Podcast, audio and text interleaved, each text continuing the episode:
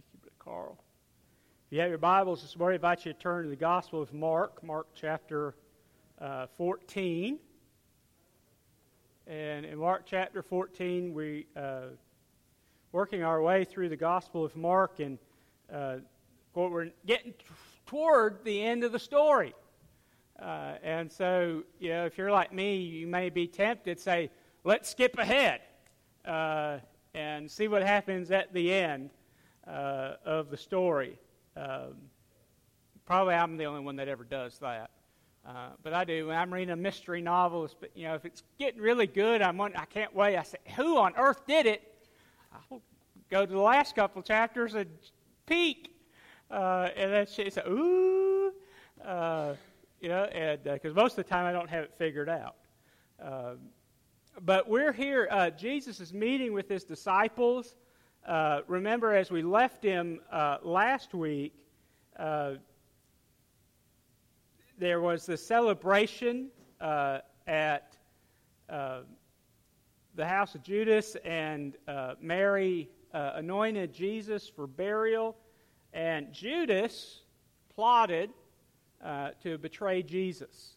Um, and so that's what the first part of this chapter was about. We're going to pick up this morning in verse 12. It says, Now on the first day of unleavened bread, when they killed the Passover lamb, uh, his disciples said to him, Where do you want us to go to prepare the Passover uh, that we may eat the Passover?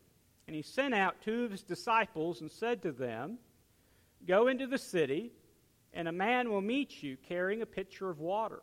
Follow him. Wherever he goes in, say to the master of the house, The teacher says, Where is the guest room in which I may eat the Passover with my disciples? Then he will show you a large upper room, furnished and prepared. There make ready for us. So his disciples went out and came into the city and found it just as he had said to them. And they prepared the Passover. In the evening he came with the twelve, and now as they sat and ate, Jesus said, Assuredly I say to you, one of you who eats with me will betray me. And they began to be sorrowful, and to say to him one by one, Is it I? And another said, Is it I? He answered and said to them, It is the one of the twelve who dips with me in the dish. The Son of Man indeed goes as it is written of him, but woe to that man by whom the Son of Man is betrayed. It would have been good for that man if he had never been born. And as they were eating, Jesus took bread, blessed and broke it, and gave it to them, and said, Take, eat, this is my body. Then he took the cup, and when he had given thanks, he gave it to them, and they all drank from it.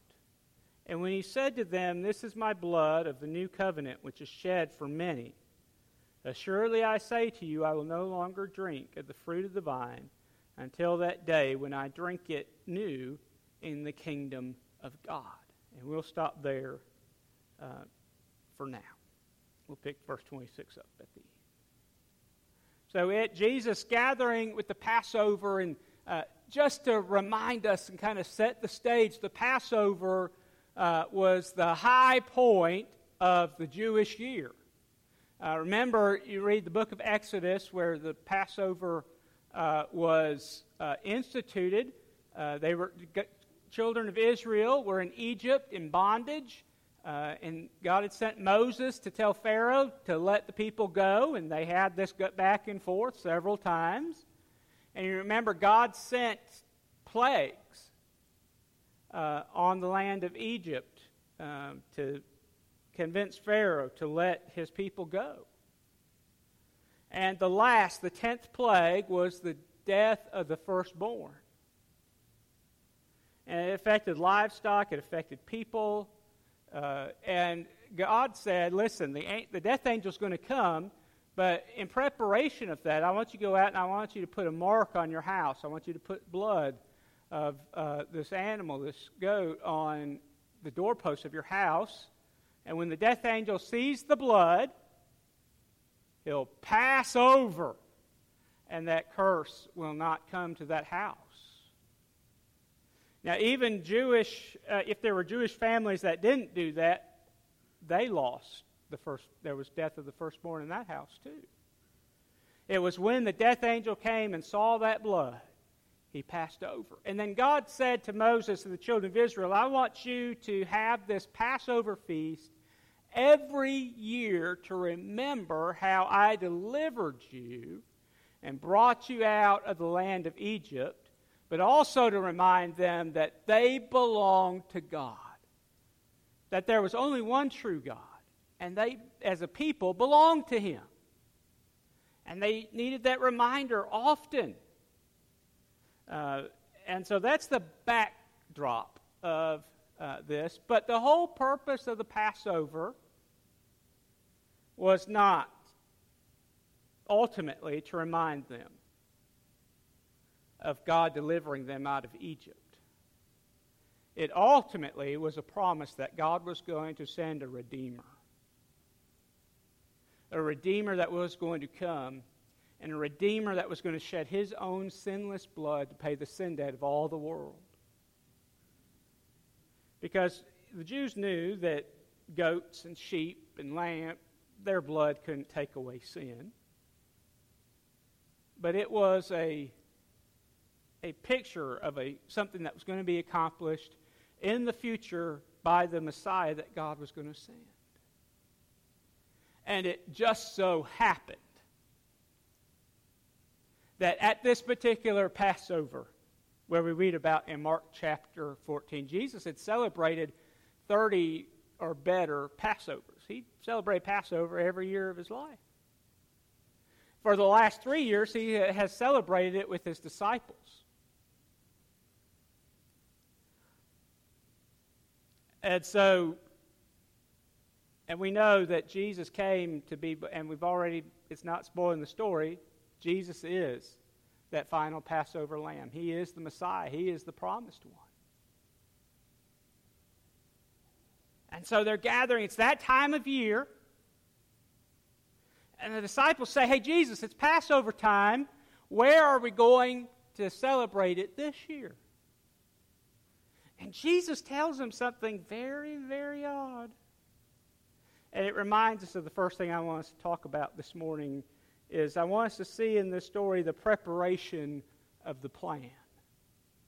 That God had a plan that began way back in Genesis chapter 3 when we, he records the, the cursing of Adam and Eve when Adam and Eve uh, sinned uh, and cur- sin entered the world, and God proclaimed a curse because of sin, and man was separated from God. That happened in Genesis chapter 3. The rest of the Bible onward is the story of how God is bringing redemption and how He's bringing His creation back to its original state. Where sin does not have dominion, but he does. And so these things that seem to be inconsequential or in, incidental are all part of God's plan.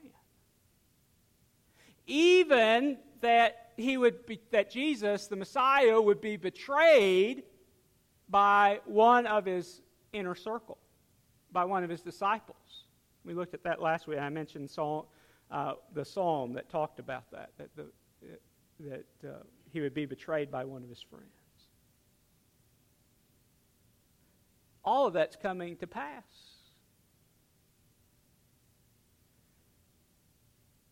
So I said, Where do you want us to prepare? Because you see, everything that God does, there has to be some stages of preparation done before God does whatever He's going to do. That's just how He works. So we have to understand that, yes, there's a plan, and we have a part to play in that plan, but there's preparation that takes place as God works that plan out. And it's amazing to me, it was amazing to the disciples. Jesus said, Hey, I want to, I'm going to send two of you. Just like he did a few chapters ago. Remember a few chapters ago, he said, I want you to go into town, and you, when you get to town, you're going to find a, an unridden donkey, I want you to get that donkey, and I want you to bring him back to me. Well, they did. And Mark tells us we got there, and it was just as Jesus said. Well, so now Jesus says, I want you to go to town.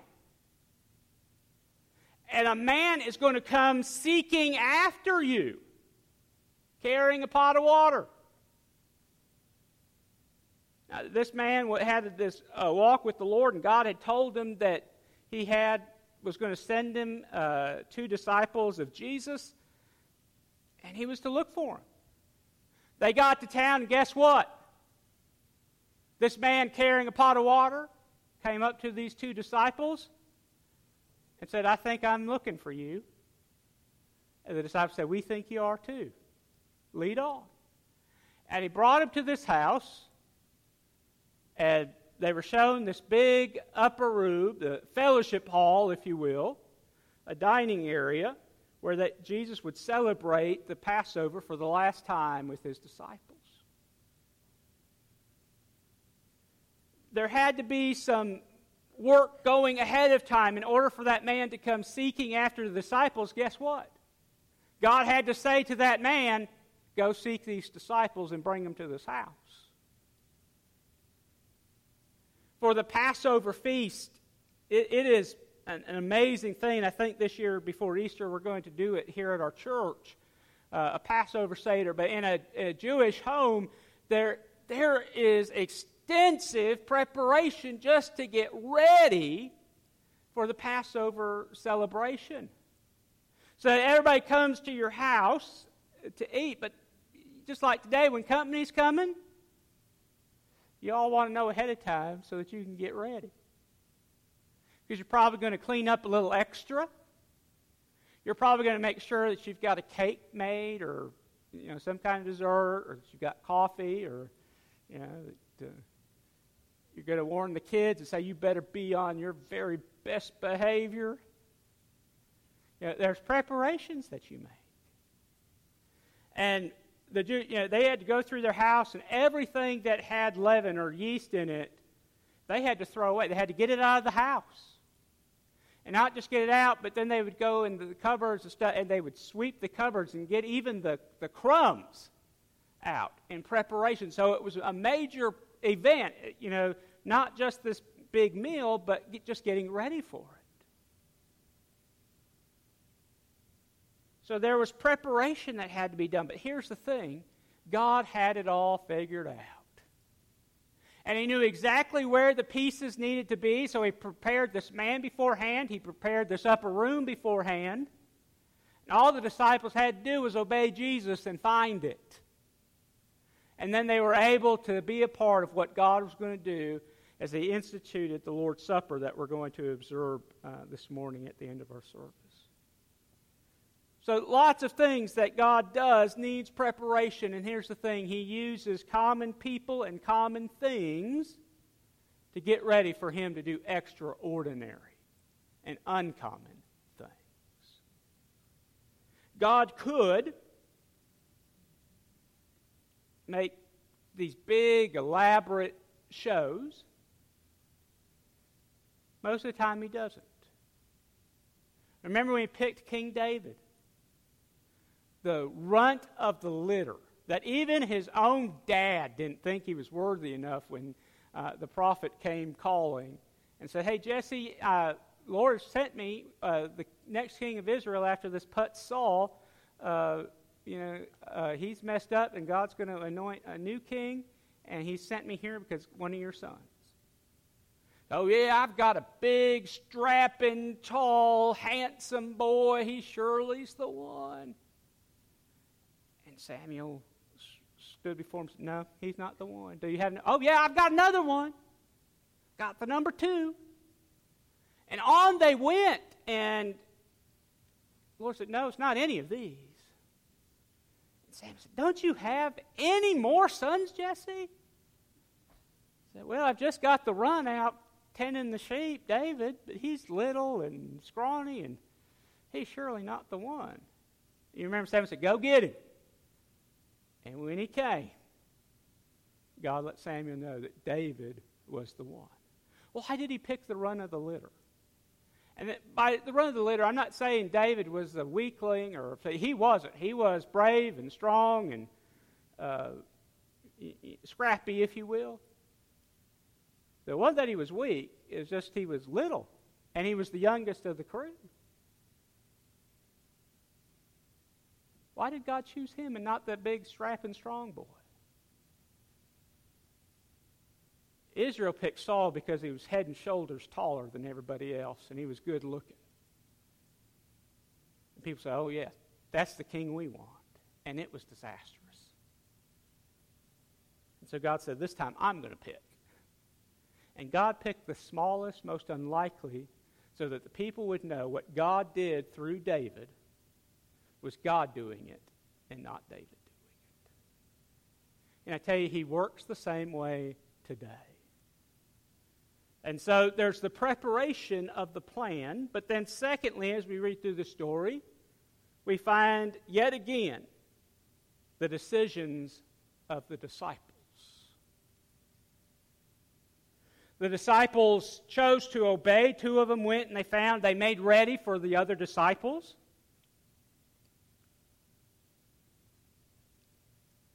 They celebrated the Passover with, with Jesus including Judas.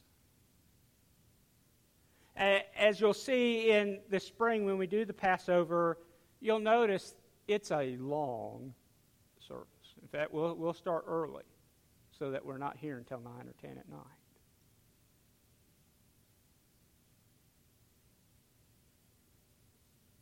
But they, and it, it's elaborate. They do, uh, uh, uh, there's several parts of it, and each part and each item in that uh, meal pointed toward, in some way, God's redemptive plan.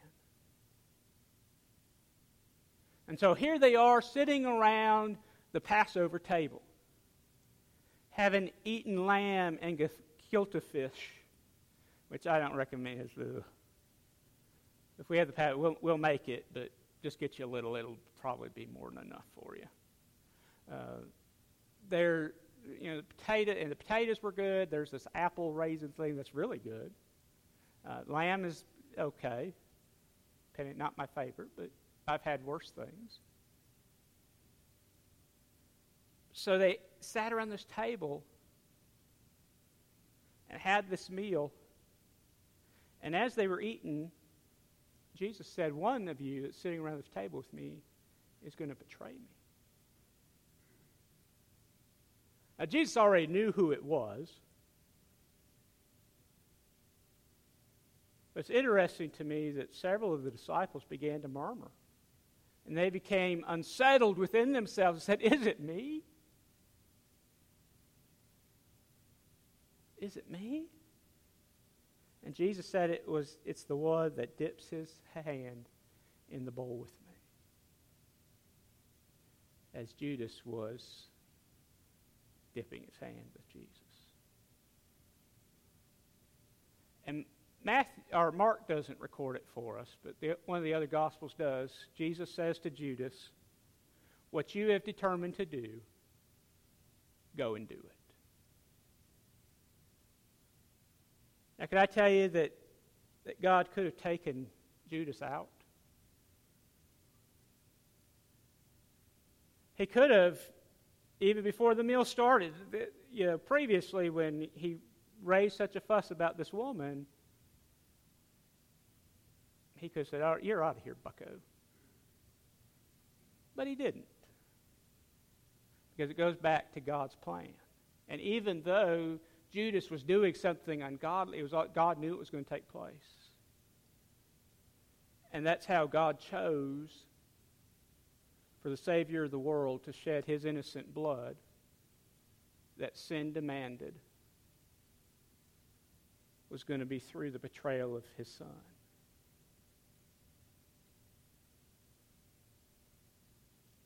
So the disciples made decisions. They, they came, they worshiped, they, they questioned. And remember, Peter, loudmouth Peter says, Lord, I am never going to turn my back on you. Now, also remember, this is Peter is Mark's source. It's really the Gospel of Peter. And Mark, John Mark, is just the one writing it down. Peter does not tell us this in this chapter, but if you've read the other Gospels, you know that Peter makes this declaration Lord, I will never forsake you. And Jesus said to him, Boy, before the rooster crows in the morning, you will have denied me not just once, but three times. Guess what happened? Just like this man showed up with carried a pot of water and led the, these two disciples to the upper room to get the Passover ready, and just like there was a colt waiting inside the city gate, when morning came, Peter denied Jesus three times. It's always been kind of interesting that he leaves that part out of the story. But don't we all, we, we, we leave out the bad parts of our story most of the time. Uh, now, we do see Peter's faults, uh, including in the Gospel of Mark. But the disciples had decisions that they had to make. Just like all of us have decisions that we must make. And just as I reminded us last week, I'll remind us again. It's not just deciding to come to church, and it's not deciding that you're going to try to live your life for God that makes a difference. The difference is deciding that you're going to let Jesus Christ be your Lord and Savior. That's what makes the difference. And when you've decided you're going to make Jesus Christ the Lord of, and your, your Lord and Savior, it changes you and you become new so that your actions are different. But if you're working and trying to change your actions before you are changed and made new, it ain't going to happen. You will fail every single time. I think Judas is, I think Jesus, Judas knew Jesus was who he claimed to be. But I also think Judas liked having power, and he liked being the one that held the purse strings.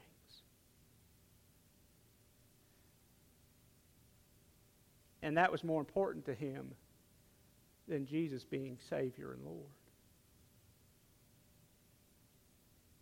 Peter denied Jesus much you know, just as bad as Judas did. And yet Peter goes on to be a great leader in the church. Why? Because Peter came to that place where he knew Jesus Christ as Lord and Savior and had been given new life. He repented of his wrong, and God restored him.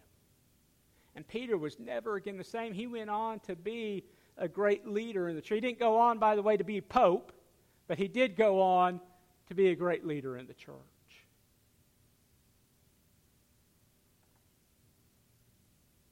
And so that was the first odd thing in this Passover meal, but then there's something more important and even more odd.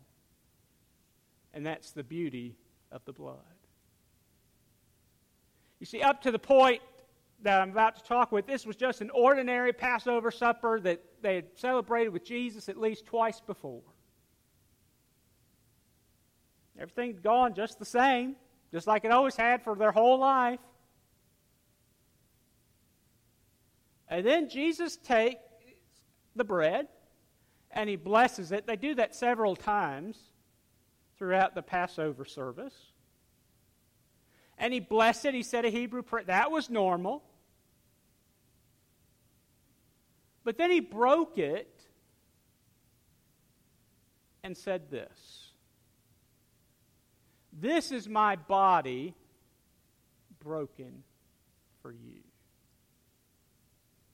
And that was very different. And the purpose of, as he would break off that, break that bread, he'd break a piece off and he would give each person a piece and he would break another piece off, hand it to the next person, break another piece off, hand it to the next person. As a picture of those celebrating the Passover receiving the blessing of God.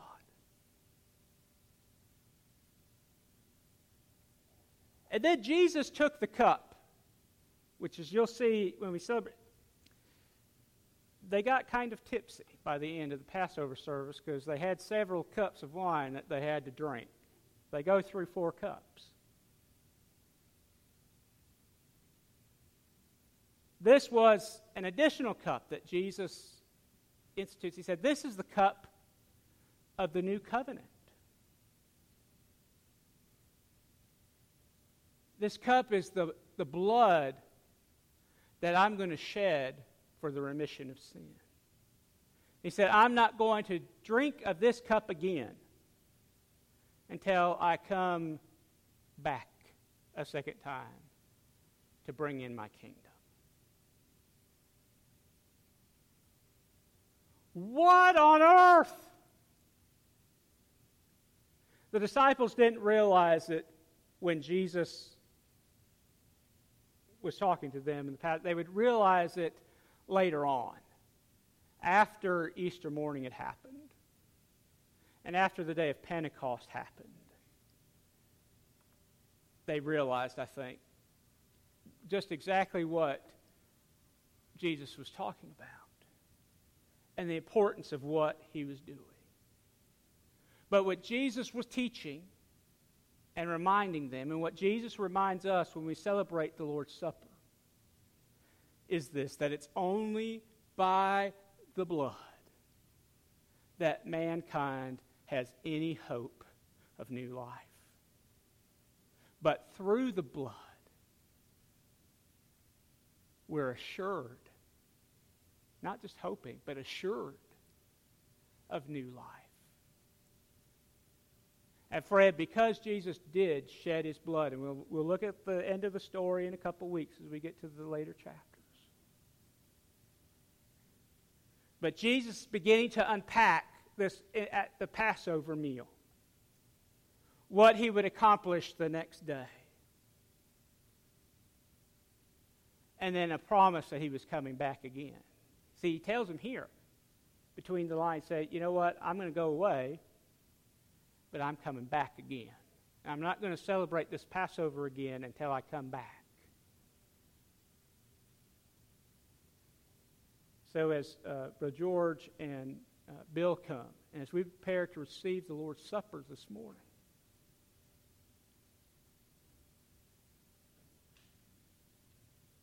do we see the beauty of the blood?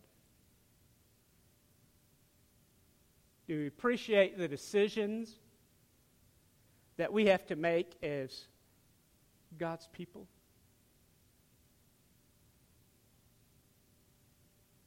Do we understand the importance of the preparation of what God would have? Let's take just a moment, just where you are. Let's just pray together. You just reflect on what God has done for you, would you, for just a moment?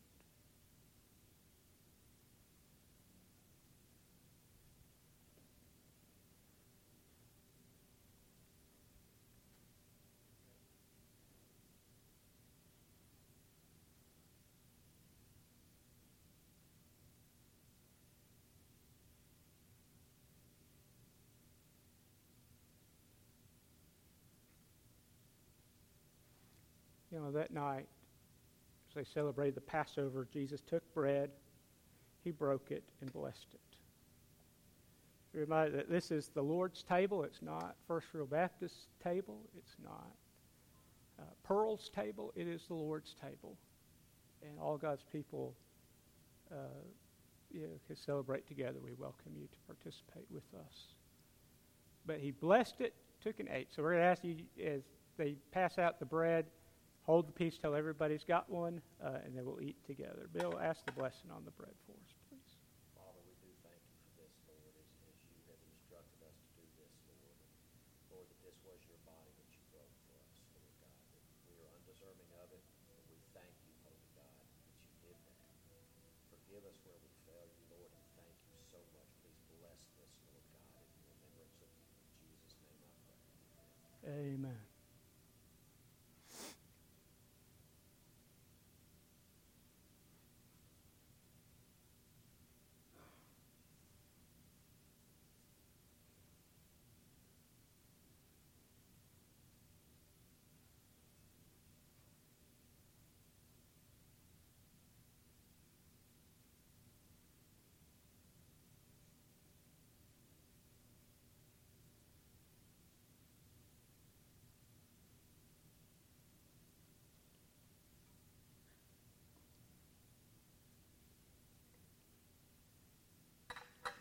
Body of Christ broken for you. Let's eat remembrance of him.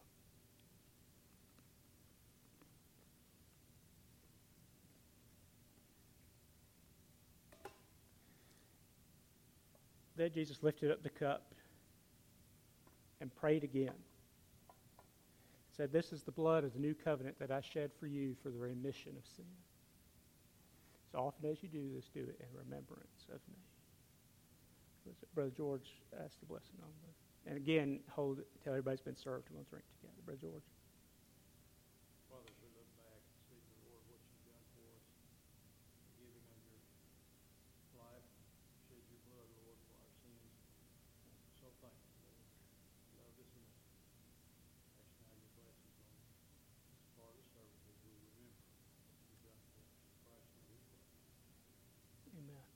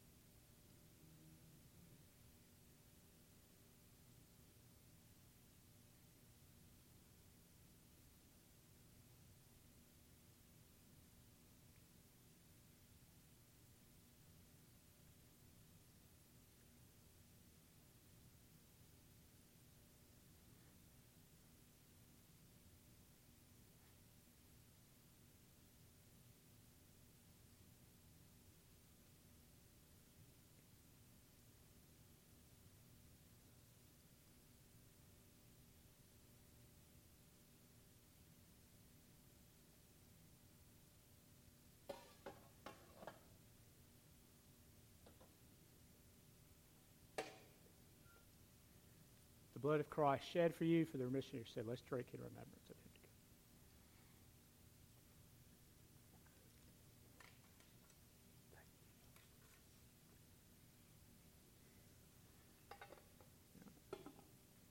him. Uh, verse 26 of that chapter, we didn't read it, says this. They sang a hymn and went out together, uh, the Mount of Olives. So let's stand, let's uh, sing our uh, closing hymn of response. I guess uh, we'll sing a cappella this morning, Miss Evelyn. Uh, and uh, Celeste is going to lead us off, and blessed be the tie that binds. And Brother Steve, dismiss us in prayer, please, after we sing.